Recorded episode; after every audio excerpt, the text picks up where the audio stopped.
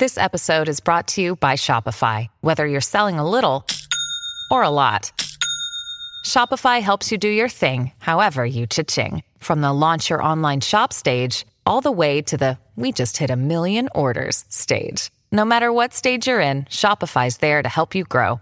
Sign up for a $1 per month trial period at shopify.com slash special offer, all lowercase. That's shopify.com slash special offer. Produced by the iLab at WBUR, Boston.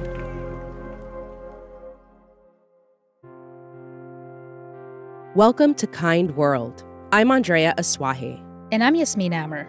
Right now, it feels like the world around us is a convergence of hardship. People protesting against police brutality, racial injustice, and calling for change, all in the midst of a global pandemic. We're suffering, both from a new disease and one that's been sickening our country for hundreds of years. But through this pain, we've seen stories of ordinary people reaching out to those in need, like the man who opened his home to protesters who needed a place to stay, or the groups of people handing out food, water, masks, and hand sanitizer to protesters. We all need to look out for each other. And it's a lesson Maurice Humphrey in Vernon, Connecticut has taken to heart. Back in April, Maurice got a call from a friend who needed help. She has four kids she was working under the table and she just kind of does it all on her own. She asked Maurice if he'd be able to buy groceries for her family. Maurice wanted to help, but he wanted to take it a step further. I've seen a lot of my friends doing challenges on Facebook and Instagram, push up challenge or whatever challenge it was. He asked her if she'd allow him to tell her story on Facebook to see if they could raise more than just the money he could give her. Maurice is a former Penn State football player, so he knew just how to tap into the competitive spirits of his athletic friends, many of whom he says have charitable hearts and big wallets. He called his fundraising effort the $20 Challenge. And when I put it on my Facebook, it just kind of caught fire. All those $20 donations added up to $300 on the first day of Maurice's fundraiser. Then he started getting more requests from families who needed groceries. But as the requests increased, so did the donations. People just continue to donate. People love the challenge, and people are just donating every day. The challenge was simple. People all across the country sent donations to Maurice, who would go grocery shopping with the donated money. Then, with the help of volunteers, Maurice would deliver the food to the families who'd requested help. It was a hit. In the first three weeks of the challenge, Maurice helped more than 20 families in Connecticut after raising nearly $2,500 for groceries. Maurice kept posting pictures and videos of his shopping trips to encourage his friends and followers to give and to ask for help if they needed it. The $20 challenge started reaching beyond Maurice's direct network. That's how Elsa Rodriguez heard about it it came in perfect time because at that moment I was like kind of struggling with a few necessities and stuff like that. So I decided to shoot him an email and see if I would be one of the lucky people that he'd actually be able to bring some food for. And within two days, he brought me groceries. Elsa lost her job due to the pandemic. And with a 14 year old son at home 24 7, she said the $300 she receives in government assistance for food each month for the two of them hasn't been enough. We're used to sending our kids to school, so they get breakfast and lunch at school. You really worry about dinner. So it's like now you have to worry about breakfast, lunch, dinner, snacks in between, everything in between. Elsa's also an amputee, so she says going to the local food pantry or soup kitchen can be very difficult. So when she received a grocery delivery from one of Maurice's volunteers, she says she was overcome with relief and gratitude. It felt like I hit the jackpot. Just I'm very simple. So little things like that, it's like me winning a million dollars. Now, Maurice's $20 challenge Facebook group has more than 700 members from across the country, with volunteers and Maurice delivering groceries to about 25 families a week in Connecticut. And last week, Maurice announced that he'll be partnering with his local housing authority to help even more people. The $20 challenge is still just in Connecticut, but Maurice hopes he can inspire others to start their own version in their communities. As the challenge grows in popularity and reach, Maurice says all of this the fundraising, the social media videos, it's not about him. He wants his challenge to show the power of neighbors coming together. I'm here to just try to help the people, anyone that I can help that's in need right now in my area. People just helping people. That's what it has to be about. We have to get back to that point where we're just helping each other out.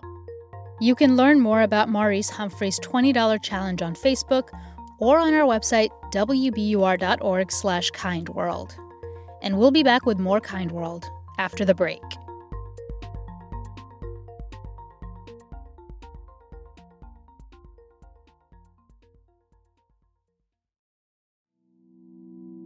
Welcome back to Kind World. Just like in our last story, times of crises highlight the importance of community. And right now, in the midst of a global pandemic and mass protests against racial injustice, we're asking how do we build stronger, healthier, and more equitable communities? That is at the heart of Mia Birdsong's work.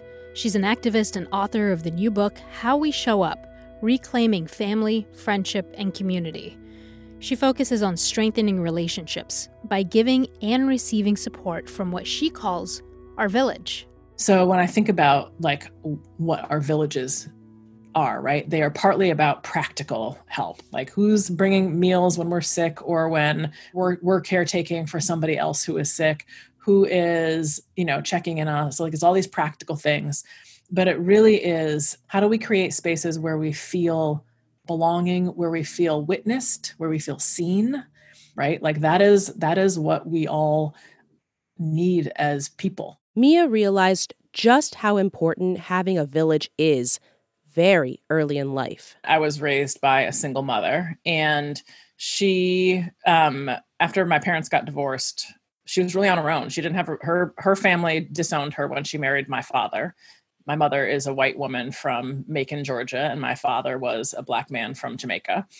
Um, and her her family was racist, um, so they disowned her. So she was really on her own. And what she did, like so many other um, unpartnered parents do, is she built family for us out of her friendships. So I had this model of what chosen family looks like growing up. Mia is pushing us to think more intentionally about the support we need from our friendships which can be tough in a culture that glorifies self reliance and individualism. The thing that, that is a through line throughout the book and throughout the research that I did is how uncomfortable we are with asking for and accepting help. It is like deeply ingrained in us that, you know, asking for help is a sign of weakness. And part of what I learned from so many of the people that I interviewed for the book is that providing and receiving support from other folks is a way of building intimacy. Receiving and giving help is not just about being nice, it's a foundation to strong relationships. There's one example I love of how Mia did that in her own life. It was years ago, after she had her second baby, and when she realized that she and her husband hadn't been on a date in years. And that was not good for our relationship, right? We're not the only family who has this this challenge. So I asked two other families who we were friends with, um, because our kids were the same age, if we could basically provide care for everybody's kids, like we could rotate every other week. We did that for years. And so, first of all, I got my dates. And then, of course, I also got to share in ensuring that other people in my community also got that. That was kind of my goal. But the relationships that developed because of that are just, were just really beautiful. In these days, Mia looks to her village for more than just practical help. She's also looking to them for solace. I think in this moment too where where we're experiencing this other cycle of white violence and what that does to um, me emotionally and how important it is that I have all of these other, like I'm in community with lots and lots of Black women where we create space for each other, right? Very intentional space where we can just be held in in the grief at this moment. Having that place means that I am not going through my day holding those things by myself. The thing is, we're not meant to get through life by ourselves especially not a global pandemic or times of racial violence. So I had to ask Mia, what does it mean to show kindness right now? kindness doesn't mean that things aren't hard or painful. Kindness is not about being nice. right? Sometimes kindness is about you know telling your your racist uncle that he actually is not welcome at your table anymore um, until he does some of his work. Like that actually is kindness. Kindness and accountability in my mind are very closely connected. Um, kindness and liberation are very closely connected right? We want to we want a world in which all of us feels a sense of belonging. We want to feel cared for. We want to feel loved kindness has to be um, something that re- is something that requires action. And that action looks different for everyone. But what's important is that we all take part. Thank you to activist and author mia birdsong. Her new book how we show up reclaiming family friendship and community is out now.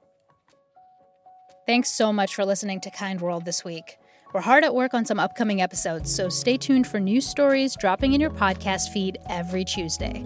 And you can always keep up with us on Instagram. We're at WBUR Kind World.